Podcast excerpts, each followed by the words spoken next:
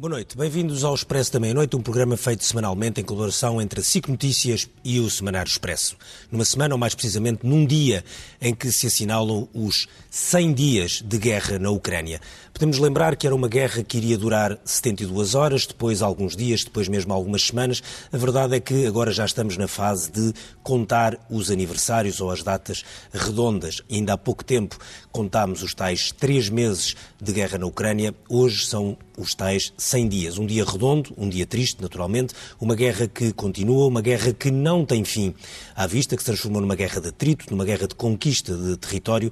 E se transformou-se sobretudo num conflito que ninguém imaginava que pudesse acontecer em território europeu, nem pela invasão de um país ou outro, uma coisa que não acontecia desde a Segunda Guerra Mundial, nem pelo tipo de apoios que se geraram à volta desta, desta guerra, sobretudo da Ucrânia, e do envolvimento financeiro e militar de outras potências e de outros países europeus, nomeadamente todos os países ocidentais, levando esta guerra para um nível e para um, aquilo que se diz hoje escalar que nenhum de nós imaginava. Estamos assim, portanto, numa espécie de impasse, embora numa fase em que a Rússia conquista muito lentamente algum terreno naquela região do Donbass, uma região que já de alguma forma estava meia, já estava era mais ou menos separatista, mas que agora se prepara para uma espécie de consumação.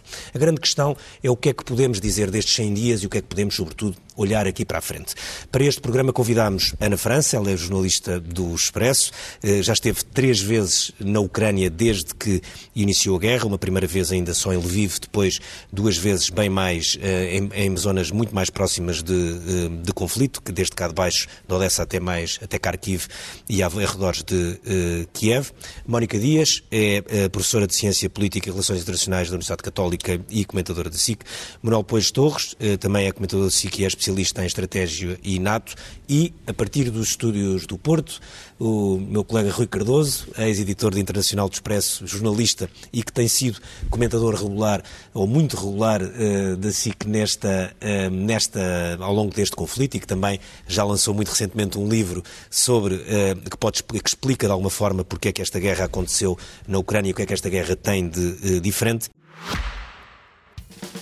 Este podcast tem o patrocínio de Vodafone Business. Saiba como a rede 5G pode tornar a sua empresa mais segura, eficiente e flexível. O futuro do seu negócio está em boas mãos. Vodafone Business. Ana, começava por ti.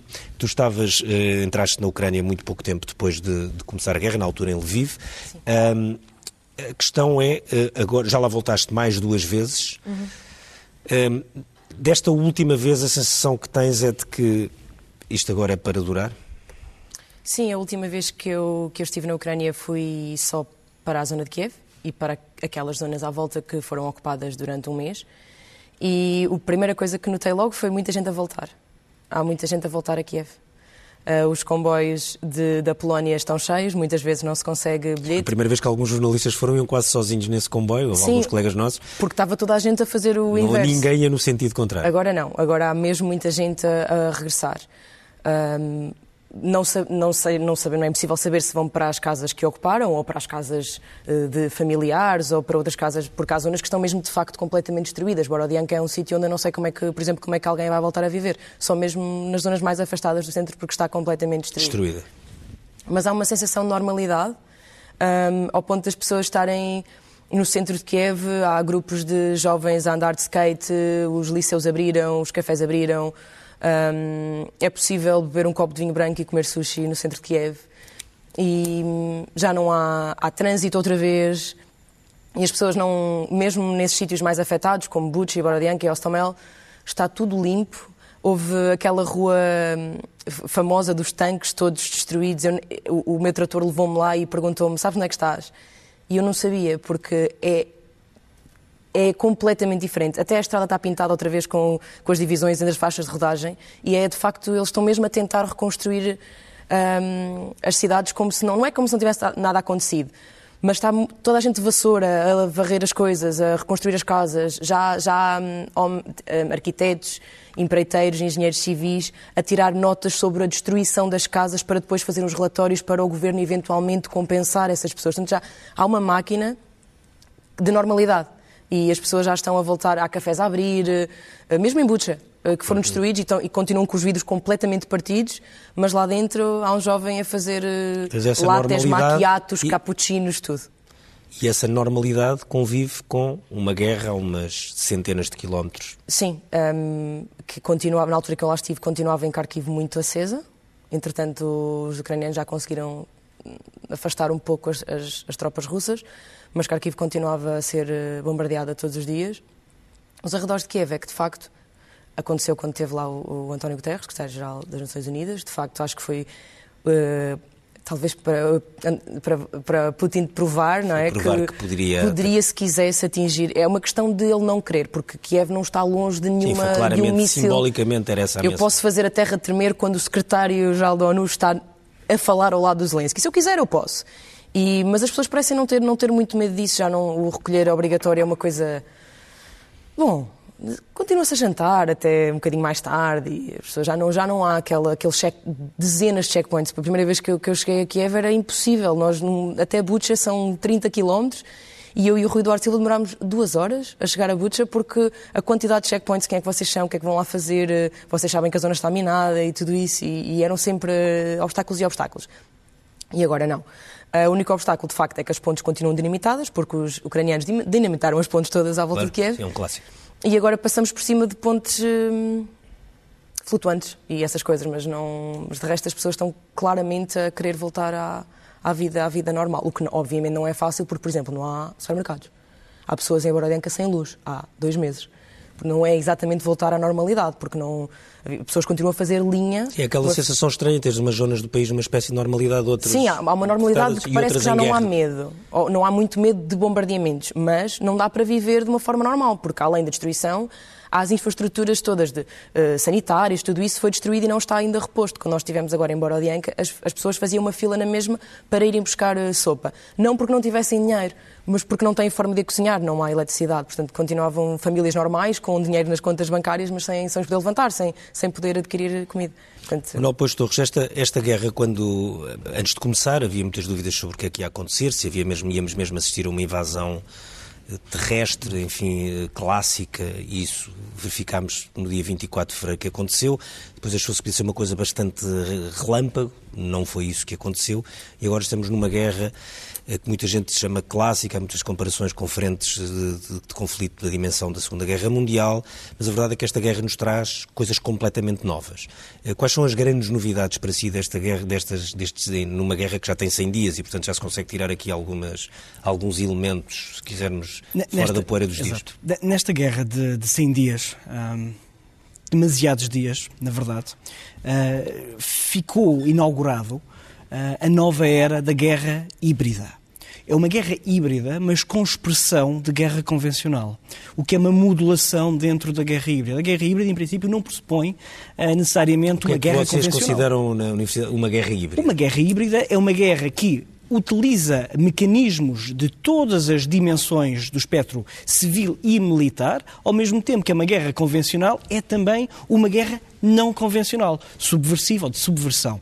Utiliza técnicas de guerra clássica, clausewitzianas, e ao mesmo tempo que uh, usa ferramentas de guerra de guerrilha. Faz dela uma guerra uh, modulável. E aquilo que assistimos agora é a instrumentalização da política uh, como forma de suporte a atingir objetivos operacionais que podem ser ou não objetivos estratégicos.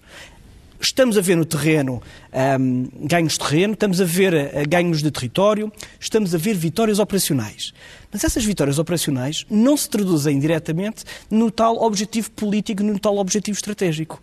Esse objetivo estratégico, ainda vamos ver daqui a uns, provavelmente a umas semanas ou uns meses, se se vai materializar realmente em algo palpável. Qual é o objetivo estratégico? A grande questão é, nomeadamente, quando se olha para o objetivo estratégico da Ucrânia, sabemos qual é. É, é, é repelir o ataque russo e depois a grande questão é, até, enfim, no, no, discurso dizem que é reconquistar terrenos que estavam ocupados desde 2014. Essa, essa todos achamos bastante mais difícil, nomeadamente então a Crimeia, mas enfim, percebe-se quais são os objetivos. Do lado da Rússia as coisas não são tão evidentes como nunca foram declarados publicamente quais eram os objetivos, eh, a Rússia pode, se quiser, parar num momento e dizer, como ontem disse de certa forma, enfim, estamos a atingir, e hoje estamos a atingir os nossos objetivos e temos tempo.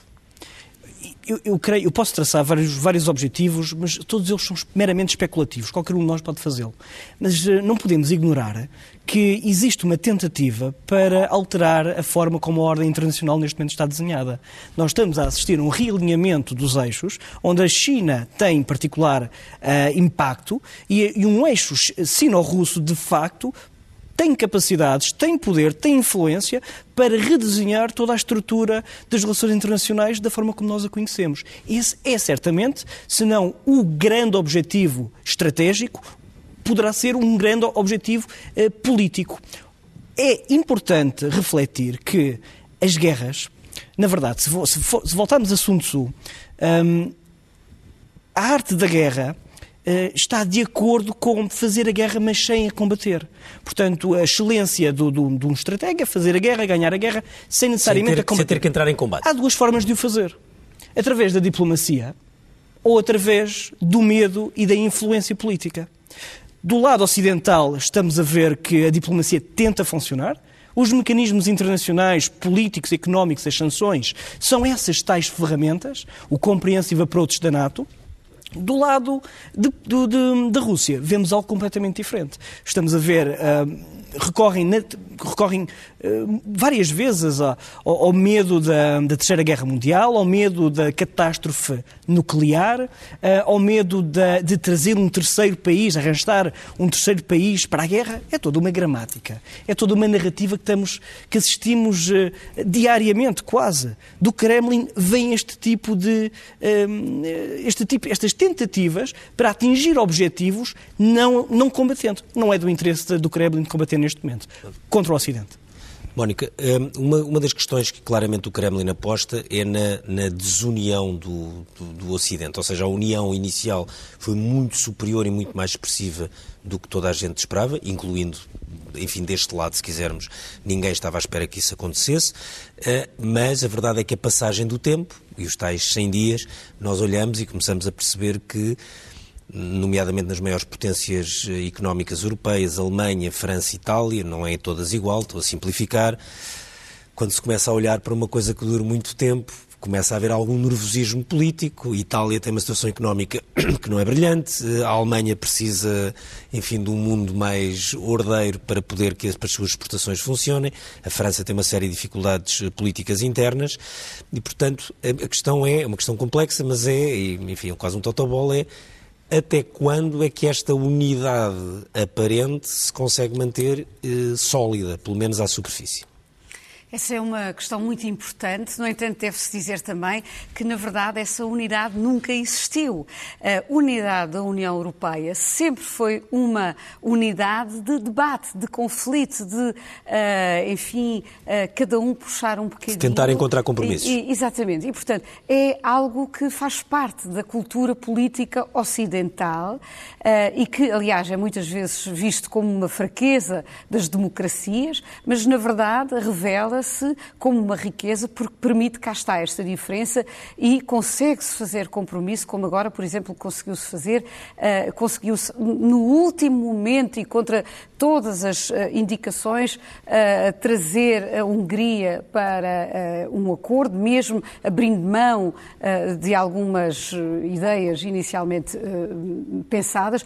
No entanto, portanto, constrói-se, apesar de tudo, esta unidade está a funcionar muito bem e mais, ela aprofundou-se, a meu ver, eh, basta olhar para a NATO, de repente há mais países a quererem integrar a NATO, de repente há a Dinamarca que pretende também entrar num mecanismo de segurança e defesa da própria União Europeia. Portanto, neste momento ainda estamos a assistir a uma aproximação, sempre com diálogo, sempre com conflito. Parece-me que o conflito é algo muito positivo e que nos distingue porque do outro lado, onde não há conflito, onde todos concordam, uh, os resultados são, são óbvios e, e obviamente, são, são nefastos também.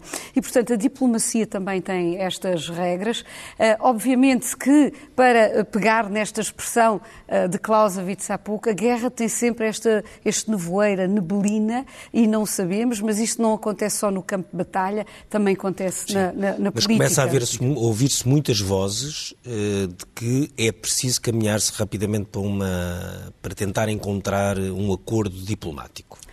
O acordo diplomático vai ser encontrado no momento em que há realmente algo a colocar nas mesas das negociações. Neste momento, a clivagem é tão grande, aquilo que cada lado propõe é tão uh, assimétrico uh, que me parece difícil, ou seja, seria mesmo contraproducente, porque uh, é pior haver agora umas negociações que são depois abandonadas prematuramente. Ou seja, parece-me também que ambos os lados, quer a Rússia, quer também agora a própria Ucrânia, estão a subir a parada das exigências. Por exemplo, agora Zelensky fala de uma forma muito clara, como nunca falou antes, da Crimeia, e parece-me que quer ganhar com isso margem para as suas negociações, para em eventual, eh, enfim, eh, conversações, eh, possa depois também abrir mão de alguma coisa para se chegar a um ponto.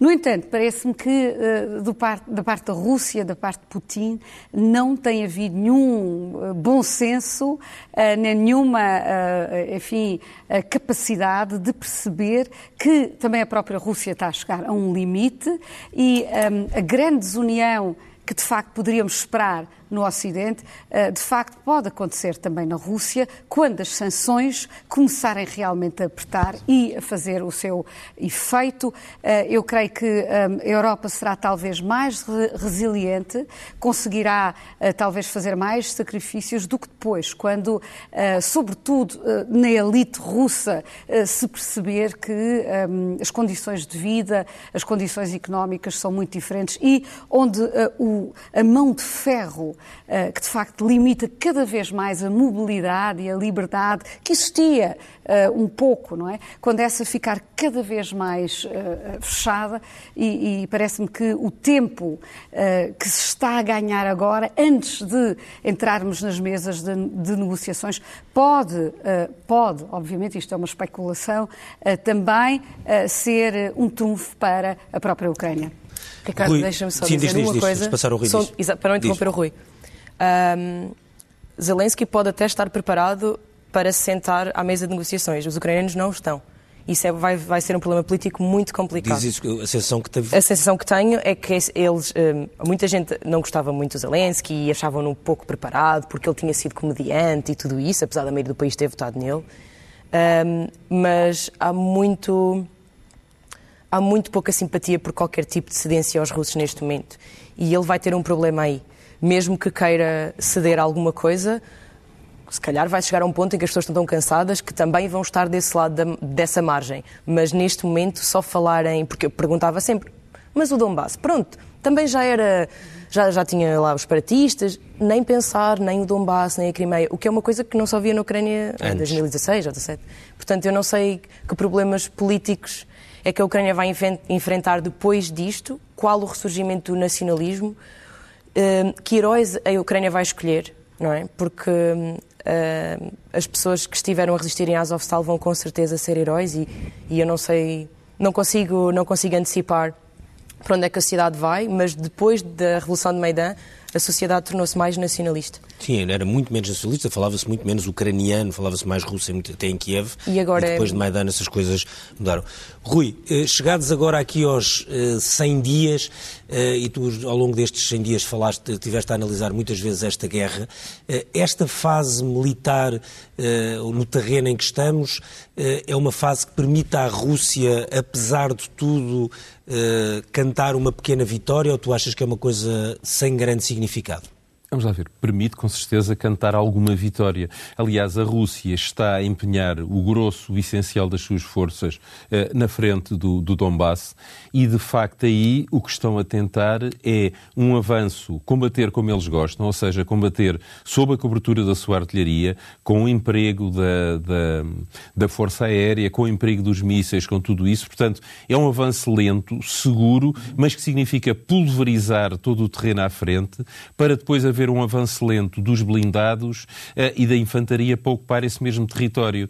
Ou seja, para não sofrerem as surpresas que tiveram em Kharkiv e, sobretudo, à volta de, de Kiev. Uh, a vantagem disto é que não são, são muito menos vulneráveis a ataques pelos flancos ou pela, pela, pela retaguarda. A desvantagem é que é um avanço relativamente lento. É seguro, é garantido, mas estamos a falar de um quilómetro por dia, de dois quilómetros por dia e sempre eh, debaixo da bolha do, dos 20 quilómetros da, da, da, artilharia. E, portanto, perante isso, pode haver um momento em que eh, Putin eh, decida que vai começar a fortificar o já conquistado. E já conquistado estamos a falar do Donbass, porque é aí que ele atribui valor simbólico, a libertação dos, dos russófonos, dos russófonos que supostamente estavam a sofrer um, um genocídio, nunca houve genocídio nenhum, como é óbvio, mas, mas não interessa, é aquilo que ele proclama, e, portanto, uma vez conquistado mais algum terreno, pode ser a altura de o fortificar e esse, essa fortificação do terreno ser o prelúdio de uma ida para a mesa das negociações, porque no resto do território ucraniano estamos a falar à volta de Kharkiv, à volta de Kiev uh, e na direção de, Odessa e de Nikolaev e também de Zaporizhia, já agora, uh, não há de facto combates uh, com um significado por aí além. Tudo se joga de facto na frente do, do Donbass e o grande risco que os ucranianos correm é que o saliente, a barriga que está à frente da cidade de Severodonetsk se possa transformar numa bolsa com um cerco para aí de um sexto do efetivo terrestre ucraniano. E isso a acontecer seria, uma, seria um desastre para os ucranianos e uma tremenda vitória para os russos. A maneira de evitar que isso aconteça, a maneira de evitar outro Mariupol é ceder inteligentemente terreno, até porque a maior parte do terreno que possa ser cedido, por exemplo, em Severodonetsk, é terreno vazio, porque de facto a maneira de combater russa neste momento, a maneira de conquistar cidades é pulverizá-las completamente. Não houve nenhuma cidade, com exceção de Kherson, que foi tomada de surpresa, não houve nenhuma cidade que a Rússia ocupasse que, antes de ocupar, não tivesse reduzido completamente a, a cinzas. É essa a forma, de facto, de, de combater dos, dos manuais do Estado-Maior russo. O que tu estás a dizer aí em relação a, a Severodonetsk é que uh, a Ucrânia vai ter que tomar uma decisão se retira uh, os, os efetivos militares que ali estão no terreno, uh, entregando no limite esse, essa, esse pedaço de território, ou se, continuando a lutar, pode, pode ter ali um cerco que liquida uma grande parte da sua força militar, é isso? É, exa é, exa é, exatamente isso. Agora, no meio disto tudo, a, a, a, Ucrânia também pode, do ponto de vista militar, fazer algumas maldades, e algumas das maldades que pode fazer é, a partir do momento em que receba os tão falados uh, lança-foguetes múltiplos com alcances da ordem dos 70, 80 quilómetros e, e, uma grande precisão, porque as, as, munições são, são guiadas por GPS, pode, por exemplo, começar, quando tiver esse material, a bombardear e a pôr em causa o grande eixo logístico russo, que é desde da cidade russa de Belgorod, Belgorod desculpa, até, até Izium. Portanto, estamos a falar de 80 km de estrada que, se começa a ficar sob o fogo eh, da artilharia eh, melhorada e precisa, pode começar a pôr problemas eh, à cadeia logística russa. E, ao mesmo tempo, também eh, há alguma pressão, eh, não é crítica, não é tremenda, mas percebe-se que há alguma pressão dos ucranianos à volta da cidade de Kherson, se não para a reconquistar, o que seria complicado, porque implicaria sempre uh, bastantes perdas uh, civis, não é? E, e perdas civis de, de ucranianos, mas para fixar alguma força russa nessa zona, por toda a força que for fixada na frente de Kherson, por motivos óbvios, não estará envolvida nos combates no Donbass. Manuel Peixes Torres, este tema que o, que o Rui estava a falar do, dos lança-foguetes, nomeadamente este material de última geração que os Estados Unidos, entretanto, decidiram entregar, a pergunta que muitas pessoas fazem é porquê é que só agora? porque é que só agora? E, e, esta é metade da história. É metade Primeiro, o que é que caracteriza, o que é que diferencia estes lança-foguetes do que já ali estava no território? Estamos a falar de foguetes de alta precisão. Os, os M142 é material muitíssimo mais moderno do que aquilo que a Rússia neste momento apresenta, uh, colocado no teatro de operações, e é material que é normalmente utilizado pelas forças aliadas nas suas operações. Portanto, estamos a falar de artilharia, e nós falamos sempre de artilharia, ou dos uh, famosos howitzers, para criar precisamente para a geografia, como é tão plana, com pequenas elevações, permite que a artilharia em arco atinja diretamente forças na, na retaguarda das posições russas. Por que é que isso tem que acontecer? tem que acontecer, essas forças têm que ser, essas forças à retaguarda devem ser eliminadas de forma a criar espaço para que as forças ucranianas possam avançar. Não é necessariamente, hum, aliás, dito de outra forma, utilizar a artilharia convencional não funciona da mesma forma. É necessário atingir um alvo e os alvos são precisos. Não estamos a falar de frentes com 300 eh, km, estamos a falar de frentes eh, bastante mais pequenas, até de metros muitas vezes em algumas cidades. E por isso é preciso sabermos exatamente guiar a munição e até... é por serem de alta precisão e por também terem mais, serem mais, eh, atingirem alvos mais longe. Mais longe. Tais 70 a 80 km que o Rui estava a dizer, que podem desequilibrar a guerra, é isso? Mas, exatamente. Mas aqui há outra questão que são... Mas podem desequilibrar, deixe-me repetir a ou pergunta. Porquê agora? Porque agora é a altura não certa. Há, há 50 dias ou há 70 dias? Está, está, é perceptível que, através de, de, de, de fricção e, uh, e, atrito, que uh, os ucranianos podem estar a perder terreno e podem estar... E dá, Estão a perder terreno mas podem perdê-lo ainda uh, de, de, forma mais veloz. O que é preocupante depois para, para voltar a ganhar esse terreno. Aqui o preocupante é que, ao perder homens, podem ter as capacidades, mas ao perderem os homens, essas capacidades deixam de ser tão uh, eficientes. Logo, é, é, é preciso um, ehm, oferecer capacidades com maior eficiência para que, mesmo com menos homens, essas, essa, esses objetivos operacionais possam ser atingidos. Quando é que acha que esses lança-foguetes estão no terreno? Desculpe. Quando é que acha que esses lança-foguetes chegarão ao terreno? Na verdade, uh, o mais certo é eles já estarem no terreno porque nós nunca sabemos exatamente. Quando os mídias oferecem essa informação, normalmente a capacidade já está no terreno. O problema tem que ver com o treino. E esse treino leva semanas se não meses, idealmente meses, uh, com exercícios, exercícios de fogo real, exercícios simulados. Neste momento não há tempo a perder, portanto, há que avançar rapidamente. Semanas é aquilo que. que portanto, ou seja, os militares os ucranianos precisarão de, uns, de, umas semanas para poder eh, usar estes lança-foguetes entregues pelos Estados Unidos. Exato, mas não podemos ser ingênuos. Provavelmente esse treino já o receberam, não nos podemos esquecer que a Ucrânia participou em várias, vários exercícios com a NATO e este material não é complet, completamente estranho de todo para, para operacionais de infantaria. É natural que, que saibam trabalhar, saibam as bases, saibam as mecânicas. Problema maior é nos radares contra a artilharia. Porque ter artilharia sozinha não serve de nada. E essa capacidade de radares, ou seja, identificar de onde é que veio o fogo inimigo, é fundamental para que depois a munição guiada. E isso existe ou não? Essa, essas capacidades foram oferecidas no, no, último pacote de 700 milhões do Presidente Biden. Os mídias não costumam falar disto porque passou despercebido. Mas isto é que é vital. São estes radares. Porque identificado o, a localização do fogo inimigo... Os radares que detectam de onde é que vem o fogo inimigo. Precisamente. Radares de última geração. Uh, detectado esse fogo inimigo e essa localização, é possível até com uma artilharia um, menos, menos moderna, mais antiquada, atingir o alvo. Portanto, os radares são, são, são, são muito importantes. Mas se me perguntar, mas o que é que é preciso fazer para que a Ucrânia ganhe a guerra? Um, um, um oficial de infantaria provavelmente diria artilharia, artilharia, artilharia. Porque é disto que estamos a falar é abater as forças e as posições inimigas uh, uh, e as localizações operacionais dos russos. Mas há mais do que isso. Há necessidade de inteligência conjunta que os ucranianos, neste momento, utilizam apenas uh, a inteligência que conseguem capturar no terreno através de drones.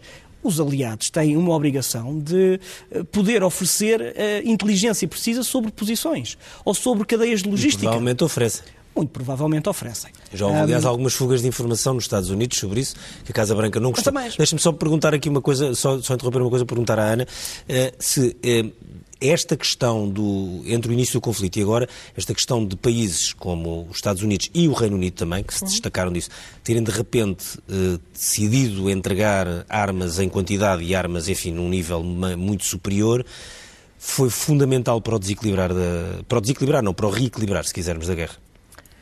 Um, eu, não, eu, não, eu não consigo dizer se foi fundamental, acho que, pondo de outra forma, sem elas, impossível porque o, o exército que, com, com, o qual os russos se separaram em 2014, isto talvez tenha sido um problema agora. Claro, estavam, estavam é, não, é, não, era um exército. Não, não se pode classificar de exército minimamente parecido com o exército ocidental, mesmo os mais pequenos ou os, mais, ou, ou os com menos seja, financiamento. Quando a Rússia, uh, quando a Rússia chegou a em 2000, e... e... E talvez não, não creio que achassem que era igual, mas talvez estivessem a contar com um exército menos preparado. E tudo isso foi treino ocidental.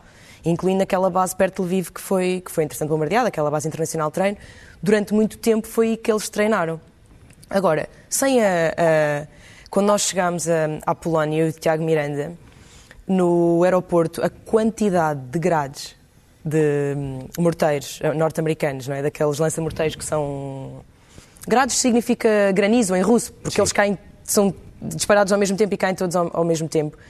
O, o aeroporto uh, de Resheshov era estava completamente cheio. Sim, um aeroporto militar. Parecia um aeroporto militar. E nós, ok, está mesmo, eles estão mesmo aqui a uh, 100 km da fronteira preparados para enviar quando. Portanto, todo esse material que eu vi, que foi há três meses, com certeza já está na Ucrânia e desequilibrou completamente. Outra coisa que desequilibrou completamente, incluindo há músicas de elogio, foram os drones turcos, os Bayraktar que destruíram aquela coluna em Bucha, foram, eles adoram-nos, não é? Eles, eles fazem Sim, músicas aos Bayraktar, e, aos Bayraktar e tudo isso. Portanto, acho que é, era impossível sem a ajuda ocidental e hum, o que, o, o que também, a ajuda ocidental, eles têm, eu acho que a Ucrânia tem medo de a perder, porque há sempre uma certa fatiga, não é? Esta certa... questão que estávamos a falar há pouco, Mónica, a questão de poder haver fatiga de guerra e de... Eles têm medo disso, falam muito disso, incluindo da ajuda humanitária, da ajuda alimentar, que a Polónia deixe de os ajudar, um, que as pessoas comecem a receber muitos ucranianos e fiquem um pouco fartos deles. Eles têm, eles têm muito esse medo, porque têm perfeita consciência de que incluindo aqueles corredores humanitários que começaram a levar comida quando as cidades à volta de Kiev abriram, são, eh, são tudo pessoas ocidentais e, e empresas ocidentais e alemães e, e, e britânicos, suíços, há, há, montes de voluntários de, de todo o mundo. Os suíços que foram buscar crianças com cancro, 50 crianças com cancro, e levaram-nos para um chalé inacreditável, onde contrataram médicos só para elas. Isso é uma coisa que eles, eles dependem muito e dependem dessa boa vontade e têm é por isso que eu acho que eles provavelmente não vão usar estes HIMARS, estes mísseis para atacar a Rússia, cai esse medo, não é? Porque Biden disse que não era suposto claro. uh, nenhum míssil cair em território russo. Eu acho que os ucranianos são inteligentes, têm uma têm um domínio da comunicação brutal, porque o Zelensky vive disso, é? a, a, carreira dele anterior era comunicar e ser eh, era um artista é? da comunicação. Eles têm perfeita noção disso e acho mesmo que não vão ultrapassar essa linha vermelha porque poderiam perder muito mais em ser, eh, em de repente atacarem território russo e serem os maus, não é? Outra vez, eh, do que, do que simplesmente manterem-se naquelas, naquelas regras que, que o Ocidente está a impor. E eu acho que isso é muito importante para eles, manterem-se como os bons da história, como a democracia, como uh, o país que respeita a liberdade de imprensa, os jornalistas são super tem acesso a tudo, ninguém nos pergunta onde é que vamos, com quem é que vamos falar. Nunca ninguém me indicou uma única pessoa. Um... Vai ali que aquela senhora sofreu muito com os russos. Nunca. Porque eu, eu tive, aliás, eu falei com muita gente que me disse que os russos foram ok. Não... Embora durante muito tempo houve aqui uma enorme assimetria de informação, ou seja, Sim, claro. sempre a darem os, os, números das baixas russas, que provavelmente até estariam exageradas, mas, não... mas não havia quase. Eles não dão, continuam. Agora, daqui a uma semana para cá, Sim, o Zelensky começou a falar começou de perdas estão, diárias. Estão a morrer entre 60 a 100, 100, a 100, 100 mas soldados por dia, não... mas durante semanas mas, e semanas. A propaganda ucraniana está bem de saúde, não é claro. só de um lado. Claro, claro. Há é muitos isso. gatinhos envolvidos naqueles coletes militares eh, resgatados de prédios em fogo. Claro, claro que sim, e isso é comunicação. Um, a diferença é que do lado da Rússia isso já não, não, é esse tipo de propaganda, é uma obliteração completa da realidade, não é? E por isso é que há tanta gente a dizer-me, ou tanta gente que me diz que já não fala com os seus familiares na Rússia, porque eles não acreditam que as pessoas estão a sofrer bombardeamentos. Não acreditam. Avós, pais, tios, irmãos, não acreditam nas pessoas da Ucrânia. Isso é muito complicado. Muita gente deixou de falar com os familiares. E pessoas que não tinham sofrido com a guerra, ou a casa estava bem, choravam era quando, era, era quando falavam disso. De, das famílias na Rússia não acreditarem que que o país estava a ser destruído. Mónica, há pouco dizia que, que e é, é absolutamente verdade o que disse, que todas as chamadas posições europeias são sempre construídas, discutidas, mas normalmente demoram um tempo. E, ou seja, a verdade é que quer na crise da pandemia, quando abriu, quer nesta, a velocidade de resposta europeia foi muito superior à das crises anteriores, que eram sobretudo crises financeiras, a crise migratória, etc. Não há dúvidas de que a velocidade é maior, mas a grande questão é como é que isso se vai manter no tempo. Como é que se vai manter no tempo e, nomeadamente, também com esta frente militar. A Alemanha foi muito criticada várias vezes nas últimas semanas, depois agora já disse que dava mais isto ou mais aquilo. Ou seja, os países têm estado. A coisa não tem sido fácil. E, nomeadamente, destaca-se o Reino Unido e os Estados Unidos são muito mais rápidos, ou então países do leste da Europa. Uh, isso tem a ver com toda uma tradição política uh, que na Europa tem uh, graus, digamos, ou tem expressões muito, muito diversificadas. A Alemanha, por causa precisamente do estigma da, da Segunda Guerra Mundial e, e, tudo o que aconteceu, desde o Holocausto até, enfim, batalhas terríveis, mesmo em solo de Europa de Leste, de, de, dos militares alemães, na, na, altura da Segunda Guerra Mundial, tem uma relação completamente diferente com a guerra e isso, obviamente, uh, uh, fez nascer ao longo de, de muitos, muitos anos e gerações, gerações o slogan Nunca mais guerra. Isto marcou a cultura política alemã, é, faz parte da identidade alemã. E é por isso que Scholz, alguns dias depois do início da guerra, fala de uma mudança de era eh, e que, eh, curiosamente, é pedido pela população. Scholz aqui quase a travar um pouco, é muito, já é referido às vezes como o travão, não é? Eh, tem sido muito cauteloso, ele que tem um estilo muito parecido a Merkel, muito cauteloso, a, a refletir muitas vezes, com muitos receios, mas muito bem estruturado. Aquilo que depois apresenta é, é, é muito sustentável, de facto, e com enorme prudência tenta então fazer essa mudança mudança de era e que se traduz, eh, nomeadamente, eh, num reforço militar e de toda a área, eh, de renovação toda a área militar, com, um, digamos, uma injeção financeira, enfim, inaudita quase, não é? Que vai Sim, transforma num dos exércitos mais, Exatamente, em termos com um dos maiores orçamentos do mundo. Passa, passa de um, de um, país que investia muito pouco em defesa para Exatamente. ser um dos maiores Mas investimentos em defesa do mundo. Mas temos que entender que isso não é uma iniciativa, cá está, do, do, governo, que ainda por cima é composto por uma coligação de três sim. Eh, partidos, em que, curiosamente, o, o, Partido dos Verdes é aquele que mais tem apelado a uma mudança e que mais tem apelado, por exemplo, ao envio de armamento até pesado, a um maior empenho da população, mas é a própria população que, que um, tem esta, faz esta pedi este pedido de uma mudança. Isto tem a ver com uma questão muito interessante em política, que é a percepção política. E, de facto, esta guerra é percepcionada como uma guerra diferente, porque há muitos refugiados uh, em todo o mundo e vítimas Sim. de guerra e casas destruídas. Mas uh, uh, pela primeira vez e de uma forma tão incisiva e clara, a Europa percebe uh, que esta é uma guerra onde há uma invasão clara, apesar de depois haver, obviamente, uh, uh, mecanismos híbridos e instrumentos híbridos a utilizar aqui nesta guerra. No entanto, é uma guerra em que um Estado invade o outro, rouba, o, o, o viola, destrói, comete atrocidades que não eram vistas na Europa desde a Segunda Guerra Mundial e, obviamente, temos aqui o período também da guerra na antiga Jugoslávia, que foi igualmente. Agora, teórico, tecnicamente uma, uma fora era vista como uma guerra civil, embora. É uma guerra civil, alargada e de identidade. houve também. intervenção da NATO, etc. E, e, aqui não. E, portanto, há uma identificação, há também esta identificação de uma população que se queria aproximar, precisamente.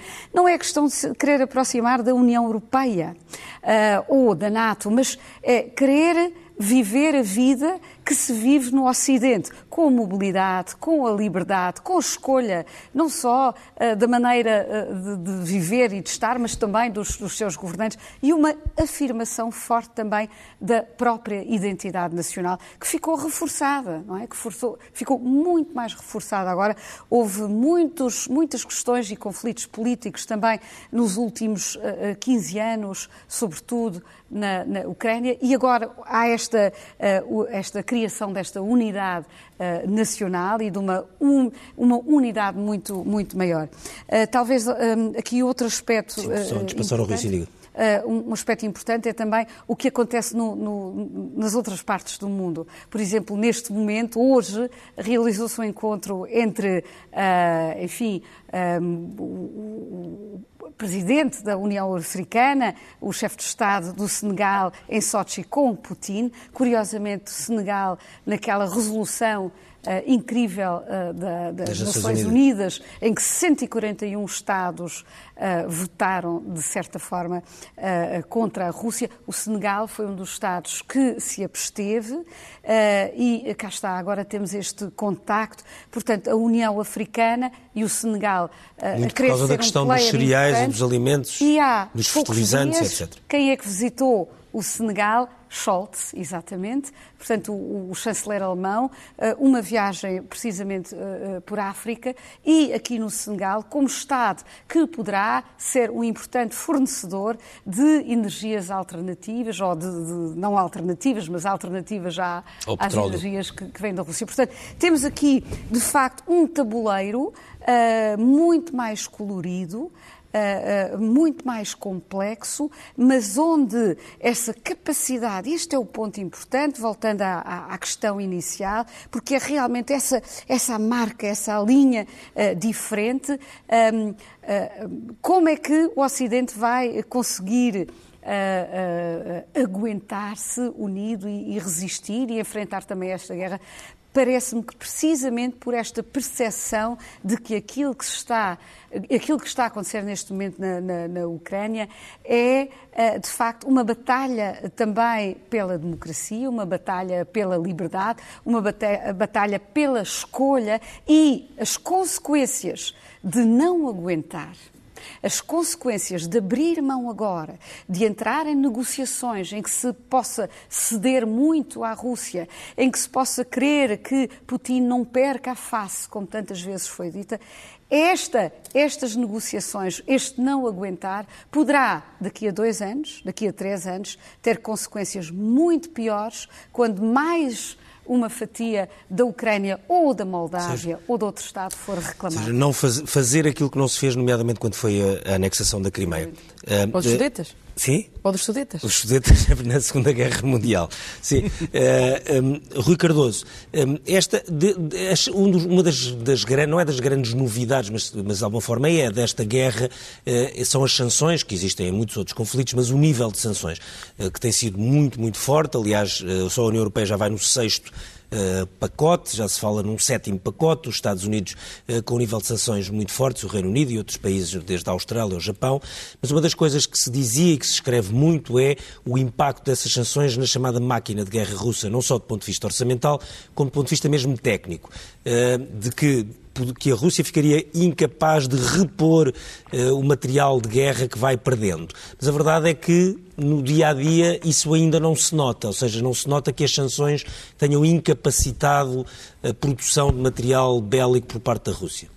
Vamos ver uma coisa, depende de que material estejamos a falar, porque há, apesar de tudo, alguns sinais.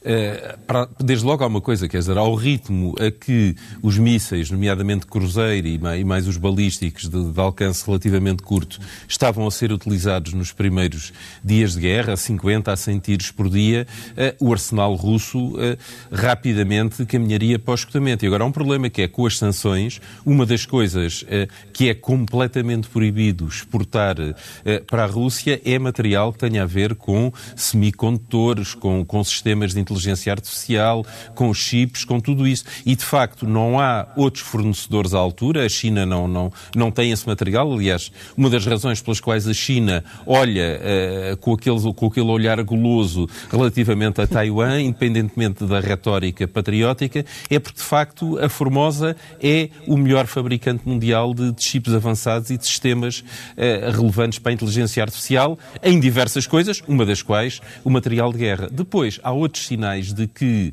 uh, a manta russa, sendo enorme, apesar de tudo não estica até ao infinito, que é, por exemplo, na região de Zaporígia, uh, a Rússia está a, a, a a colocar lá uh, tanques de guerra completamente obsoletos, T-62, que uh, estão ali praticamente para fazer número uh, e que, no caso do, de, um, de, um, conflito de elevada intensidade como aquele que ocorreu à volta de Kiev, não duravam cinco minutos no campo de batalha. E depois ainda, mesmo no Donbass, onde o esforço militar russo é máximo, eles estão a utilizar uma espécie de unidades compósitas, que é uma coisa que, do ponto de vista militar, normalmente corre mais mal do que bem, em que eles têm misturado unidades, às vezes na mesma unidade, têm infantaria de marinha uh, vinda uh, do Pacífico, têm mercenários do grupo, do grupo Wagner, têm chechenos, uh, têm resto, têm a, a guarda, unidades da, da, da, Guarda Nacional, têm restos de unidades que sofreram grandes baixas e saíram um bocado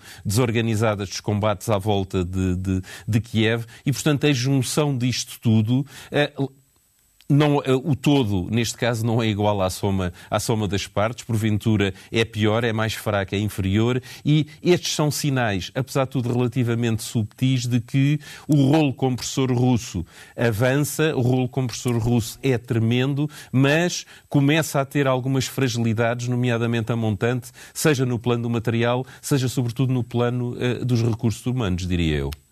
Manuel, a mesma questão, se uh, um dos objetivos das sanções é, enfim, em termos gerais, e isso eu que não percebo temas militares, compreendo que é a, a Rússia ficar enfraquecida do ponto de vista económico e, portanto, ter menor capacidade ou incapacidade em continuar em manter um esforço de guerra, porque é uma coisa que custa uma fortuna diariamente, mas há depois estas questões mais técnicas, que é de também atacar diretamente a capacidade de reposição, eh, de, de, de repor eh, material bélico. É. Bom, um, a guerra é feita, aliás, se, se, não existiram bons canais de logística para a frente de guerra, um, de, reta, de, retaguarda para a frente de guerra, a guerra não funciona, não como é? se viu à volta de Kiev. É? Precisamente, é? precisamente, como se viu à volta de Kiev e como se vai ver futuramente no, no futuro, um, quando esta artilharia começar a bombardear essas linhas de comunicação. Esta artilharia está a falar do material americano. Exatamente, precisamente. Portanto, quando isso acontecer, se de facto funcionar, porque aqui em guerra existem múltiplas variáveis que podem, uh, portanto, a chamada fortuna pode não funcionar. Este nevoeiro de guerra pode fazer com que o treino não seja suficiente, que o armamento venha defeituoso, que o armamento venha com restrições, que aliás já há fontes do Pentágono já, que já disseram que uh, este armamento veio com restrições em termos de, de na projeção dos, uh, portanto, dos projéteis e, e que, portanto, há muita coisa que pode correr mal. Mas nesse reposicionamento, isso faz parte das, das leis da guerra têm que ser defendidos, tem que haver, tem que haver mais, do que, mais do que três para, para a mesma posição e, e, e não podem falhar.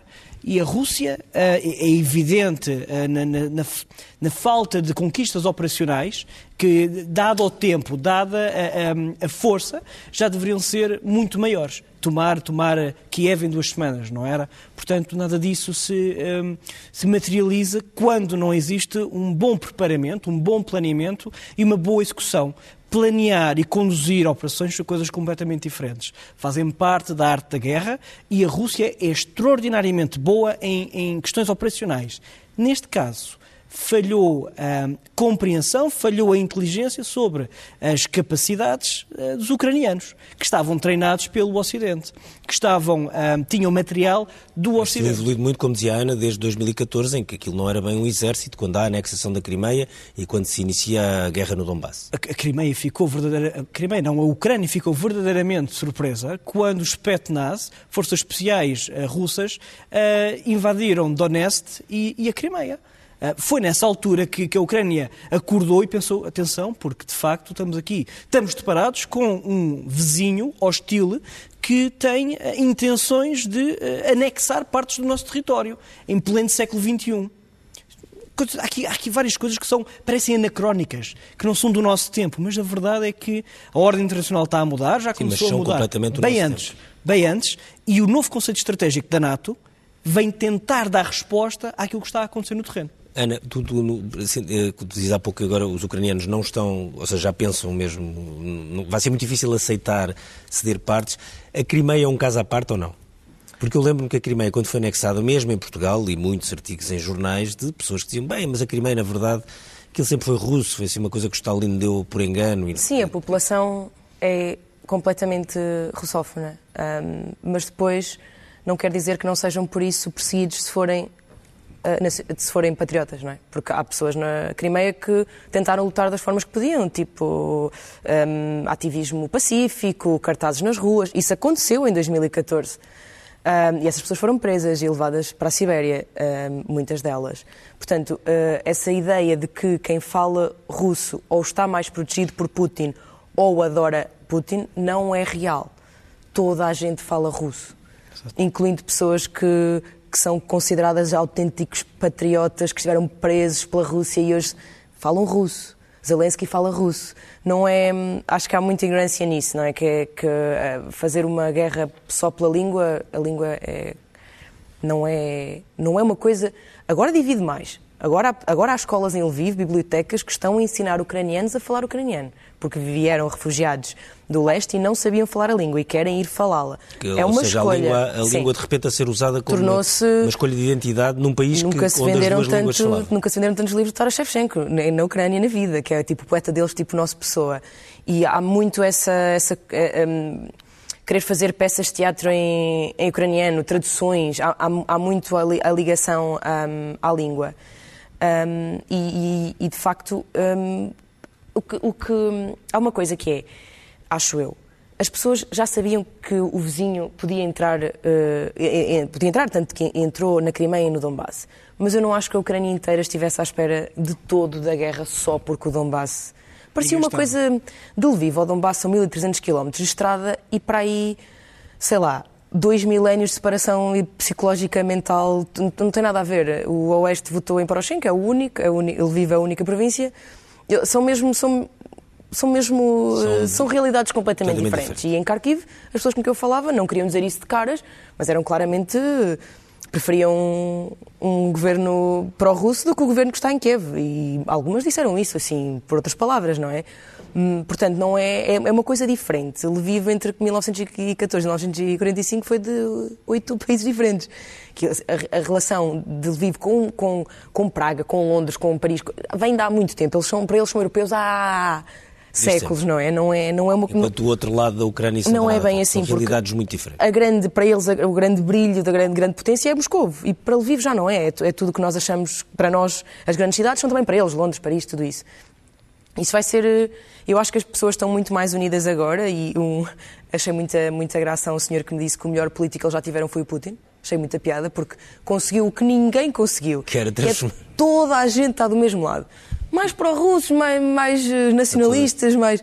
Agora está toda a gente do mesmo lado. E isso é, é interessante porque a Rússia tinha uma relação bastante boa com aquel, pelo menos aquelas partes fronteiriças e desperdiçou isso tudo porque as pessoas hoje vêm-nos como agressores e viam-nos como um sítio para ir estudar, para trabalhar, para, para ligações, casamentos, compravam-se casas de um lado e do outro.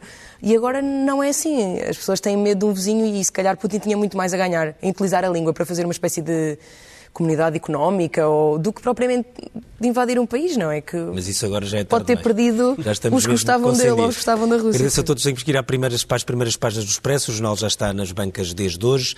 Na capa da revista do, uh, do Expresso, uh, uma entrevista ao grande físico uh, italiano e um grande intelectual, Carlo Rovelli, uma entrevista da Luciana Laderfarb.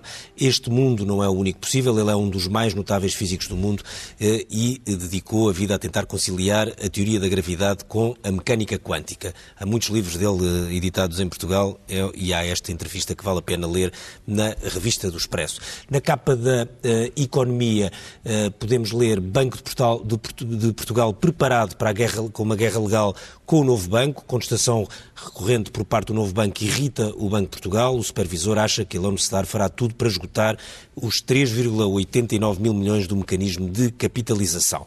Depois, na capa do uh, primeiro caderno, a fotografia de várias pessoas, enfim, uh, conhecidas, o que têm eles em comum. A justiça portuguesa tem acumulado arguídos uh, muito poderosos que, ao longo dos últimos 10 anos, embora nenhum esteja preso, e o Expresso fez um trabalho sobre onde está cada um. Depois, um pouco mais abaixo uma notícia que já diz respeito a muita gente, muita gente que tem eh, crédito à habitação. A prestação mensal da casa pode subir, subir até quase 300 euros até o verão do ano que vem. Por exemplo, um crédito de 250 mil euros poderá ter uma subida de 278 euros até ao verão de 2023. Do lado direito, a notícia que a bastonária dos um, um, enfermeiros é erguida por uh, falsificar quilómetros. É uma acusação do Ministério Público que a própria nega ter cometido algum erro e, eh, do lado contrário, uma entrevista com o Ministro eh, do Ambiente, o novo Ministro, Duarte Cordeiro, a dizer que vamos ter um verão muito difícil devido à seca. Termina aqui o Expresso Uh, da meia-noite, um Expresso dedicado aos 100 dias da guerra da Ucrânia, uma data redonda, mas triste, de um conflito que não tem uh, fim à vista, uma guerra que se julgava inicialmente que não ia acontecer, depois queria ser extremamente curta e que agora já todos percebemos pode durar mesmo muitos meses ou mais e mudar para sempre a Europa e talvez o mundo. Boa noite, nós voltamos na próxima semana.